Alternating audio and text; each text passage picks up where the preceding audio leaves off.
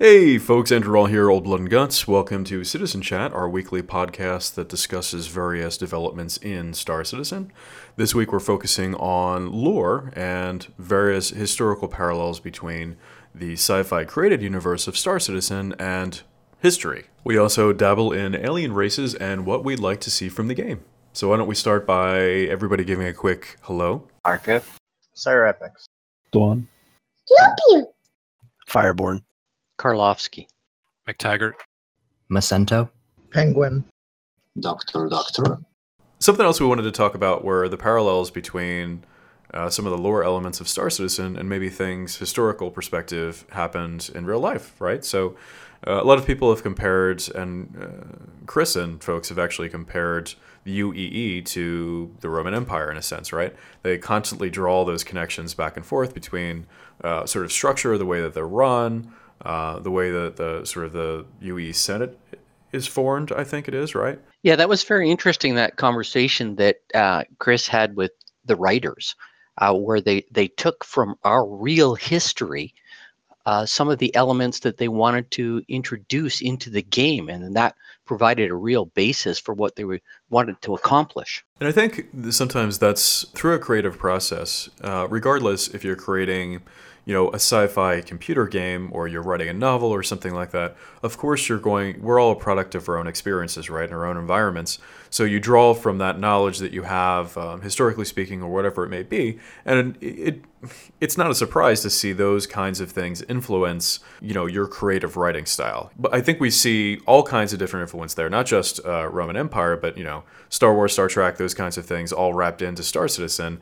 And uh, you know watching that first tech demo where you land and you know you see the sandworm from dune and you see sand people running around it was pretty difficult to ignore all of those different influences and how that's had an impact in game design and all the jokes that subsequently came out about spice that was kind of funny uh, yeah. Also, it's an interesting idea that you can now look at the game and search your memory for history and begin speculating on what you think will come out of all of this. For example, there are certain pieces that are in lore that are kind of heft or left kind of hanging and you can say oh well that could be this is going to happen or perhaps that might happen. I think they use the model of uh, the roman empire as kind of a backdrop or, or, or storyline. You have so many ebbs and flows with that whole period of history um, from you know rise of republic to dictatorial to the crumbling and falling and it really follows the yeah and what i'd really like to see is i'd like to as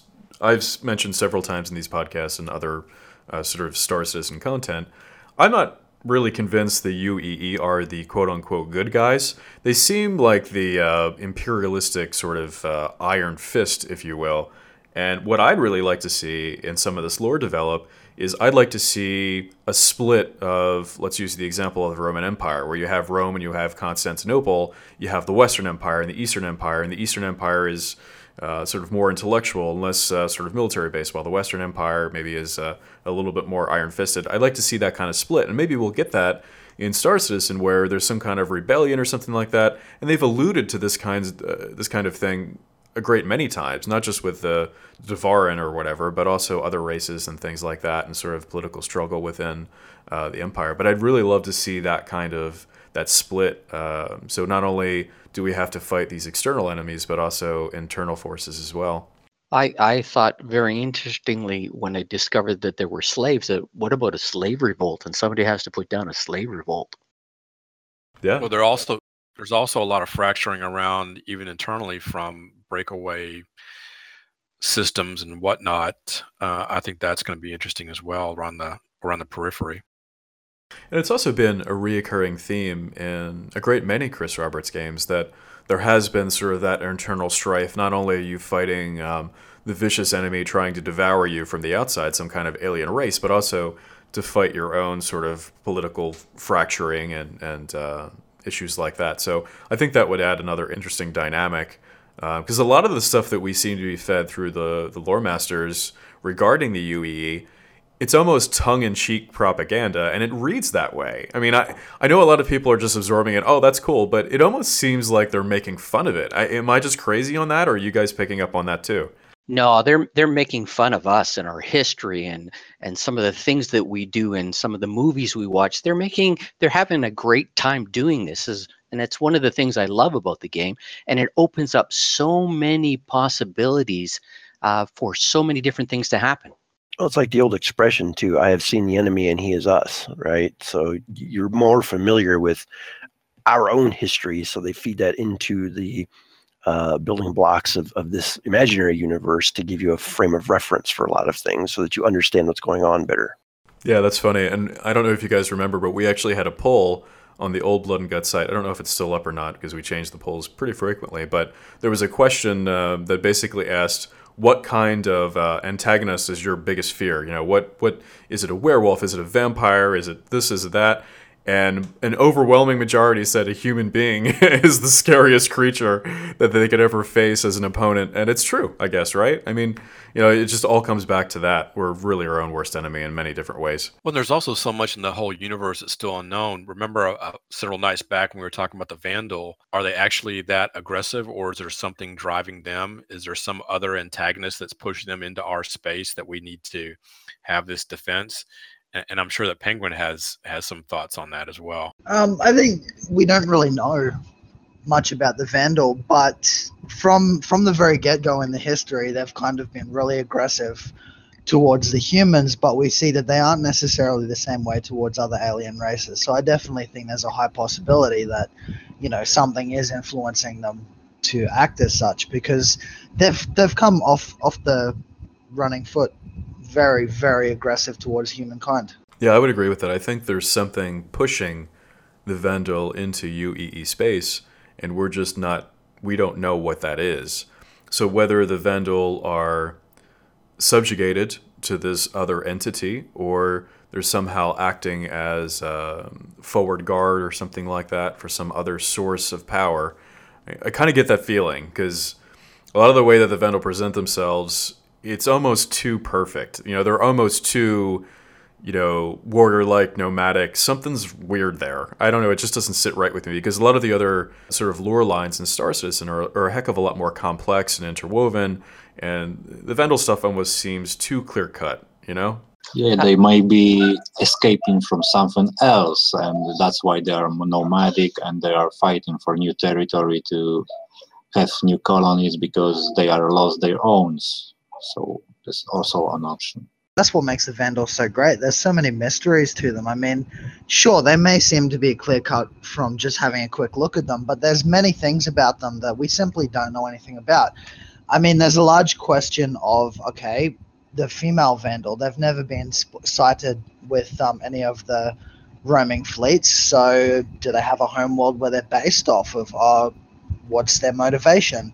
There's sort of things that we can't really speculate on because we just don't know anything about them. You have to consider that the Vanduul are a tribal race and that perhaps not all the tribes agree on the same ideals. Also, um, don't the Vanduul actually trade with the Xi'an? Um, the Xi'an have a rather okay. Well, as as we know it, the Vanduul they do trade. There there are limited clans that trade with the Xi'an, but the Xi'an tend to look down on them as cowardly.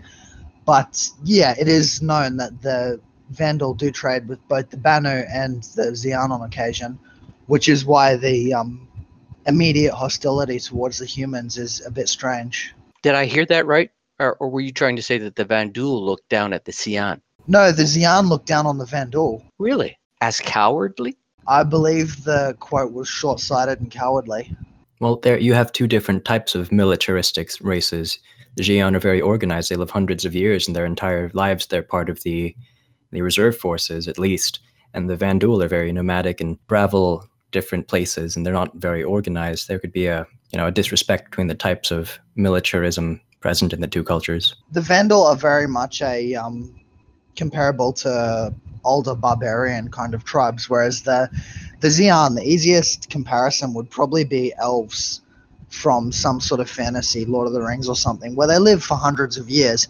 And therefore, whenever they participate in any kind of action, they're not just considering the immediate consequences, they're planning years, decades in advance.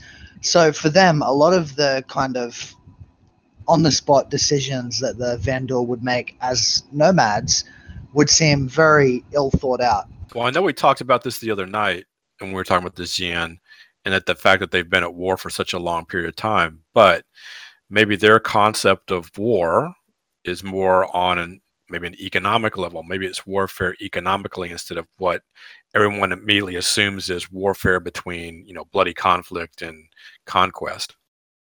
I understand that, um, and I do remember that particular part that talked about how long they live and how they would certainly uh, look at the Vanduul as short-sighted because they tend to do things immediately, whereas a Xi'an would would wait maybe 10 or so years. In fact, when they were doing their treaties between human and the Xi'an, it took forever, it seemed, and they were just thinking about it.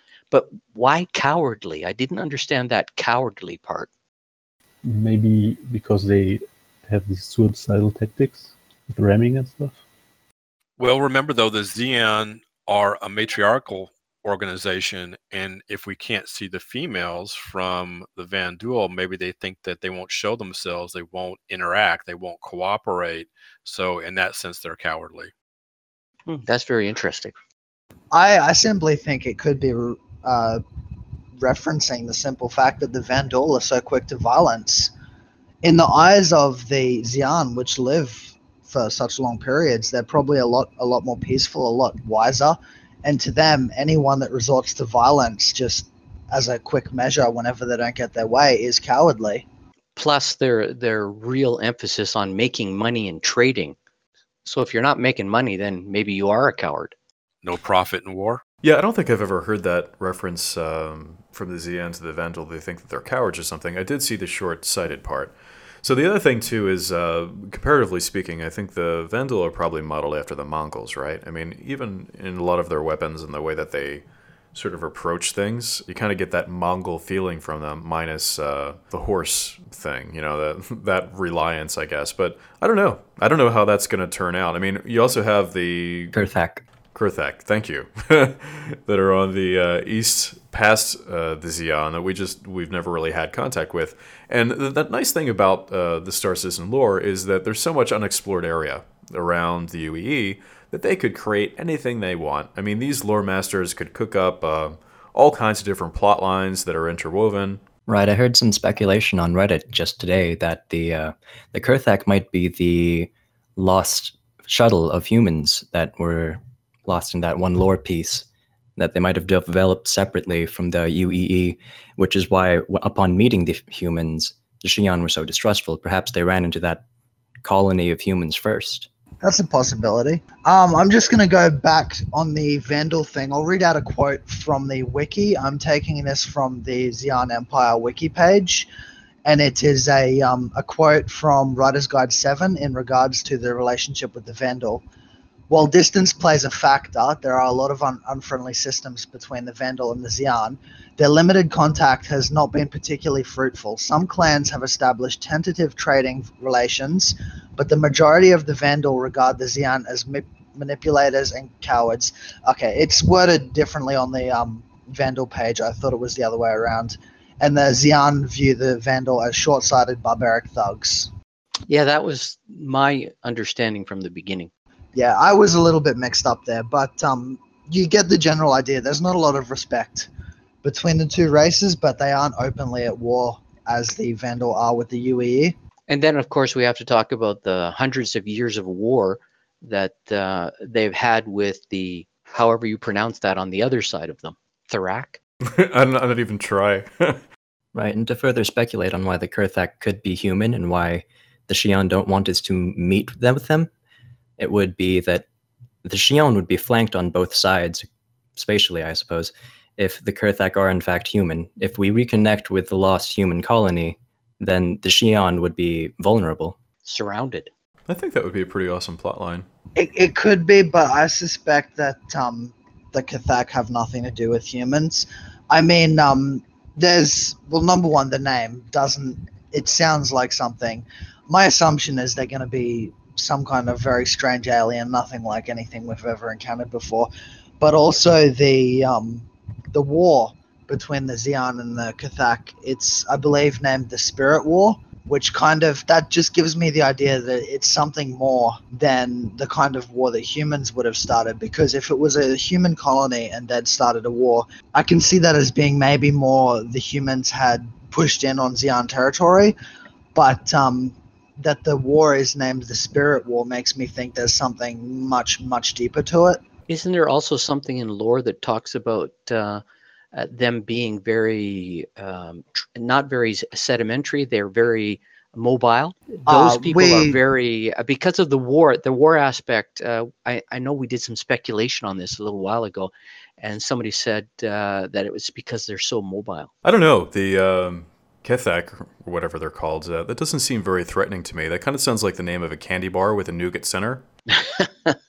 a transliteration from th- something Xi'an as well, so that's why it's difficult for us. Yeah, maybe. But the other thing too is uh, we were talking about this, I guess, yesterday or something like that on comms, where I was saying that I'd really love to see uh, an alien species that's not bipedal and humanoid, something that's like a giant slug or like you know a, a space jellyfish or something like that. Because it, you know, from the astrobiology side, it just seems like there's a lot of room to play there. And what we have so far are just a human, a bunch of humanoid aliens. You want some insects? Arachnids. I want anything. I want variety. You know, I want to see all kinds of Well- stuff. Right. You have the animal theming with all the races. Perhaps the Kr'Thak are an enemy of turtles, like thematically. Well, honestly, if anything matched that name, I would say insectoid. I mean, that sounds like an arthropod or something, that name. It, it sounds kind of like the Klackon from Master of Orion, if any of you guys played that. Yeah. So you just want a, a very difficult to animate thing that's going to make the game go longer and longer before it's released. Absolutely. I, I want to see like the effects of like a, a giant like slug ship. If you shoot down the side of it, I want to see like a slug kind of like melt out of the side of the ship. I don't know, it's gross, but I need some variety. You want some space worms? Need some variety. Well, we have space worms, right? No, but worms in space. Hey, how do you know they can't take off? You haven't seen their rear quarters. They may have rockets attached. hey, we don't know, right? Hey, if you look at Star Wars, they do migrate because that worm was out there in those asteroid belts. They're they're cutting off parts of rock and hurling them to space. Well, and there's Guardians of the Galaxy where they're mining out of that giant head out there in space too. and that's another important thing too. I'd love to see they call it Space Guardians and a bunch of those uh, you know, strategy games, Master of Orion, the rest of them, but like giant organisms that live in space naturally and that's where they live, you know. It's it's not from a surface of the planet. They just kind of migrate amongst the stars. I think that would pretty be pretty awesome too. And it could be you could design those kinds of creatures to be huge, and it would take fleets to take them out. You know, Space whales. Star Trek did that already. but also, uh, wasn't Star Trek some of the original stuff in Star Trek? They were aquatic creatures. You mean the series uh, Enterprise, this prequel? Yeah, the prequel, the Enterprise, they had some aquatic. Uh, Yeah, the Creatures. Xindi. yeah, I wouldn't pronounce that either. There was uh, five species on one planet evolved as a, evolved as uh, primates. Yeah, so there was aquatic, uh, the monkey style, some humanoids. Yeah, there was, and the lizard man, and there was the aviarian, but they died out in the war. so Doctor Doctor, be honest with us. Are you wearing a Star Trek uniform right now? Nope, it's in closet.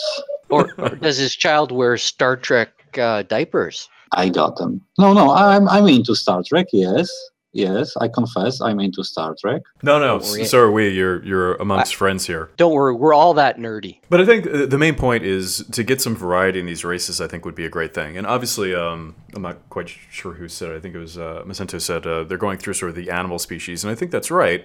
Uh, I also think there's plenty of room there for them to do some different things. You know, moving forward. Yeah, you can eat. You can eat them like uh, those uh, beard men. No, no, that was barbaric. Okay, change of subject. But we can eat them. Maybe the one um, the one animal type species you won't see in Star Citizen is what Tigers, lions.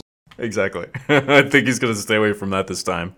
So, unfortunately, the dream of Space Kitties is over. Guys, it's it's sad to say. No hello, Space Kitty? No, but yeah, maybe V will What's figure out something, lions? c- cyber dog or something. So, those of you that don't know, um, you know, the Wing Commander series and all that, Kilrathi were the main antagonist, and they were essentially cat people. So, it's probably something we're not going to see in uh, in Star So Citizen's now, universe. now we got lizard people, yeah. I don't know. We might see dog people. We could offend a whole new group of people. Maybe the Kilrathi are pushing the Vanduul into human space. Now would be too connected. So yeah, I mean, um, we'll we'll see how a lot of that pans out. I mean, I, I think there's so many options, and I would love to be a creative sci-fi writer on this team of Star Citizen because there's so much to work with. you know, you could just they're, they're creating this universe from scratch, much like you know the all the sci-fi series and the genres that we've talked about. And there's just there, there's so much that can be done. There really is, and I'm sure uh, throughout the iterations of this, uh, you know, whether it be next year, ten years from now, you know, when there's millions of players uh, playing around in this universe, I'm sure it'll only get better and better. So, as a quick wrap up, thank you for joining us for our weekly podcast over here at Old Blood and Guts. We will see you in the verse.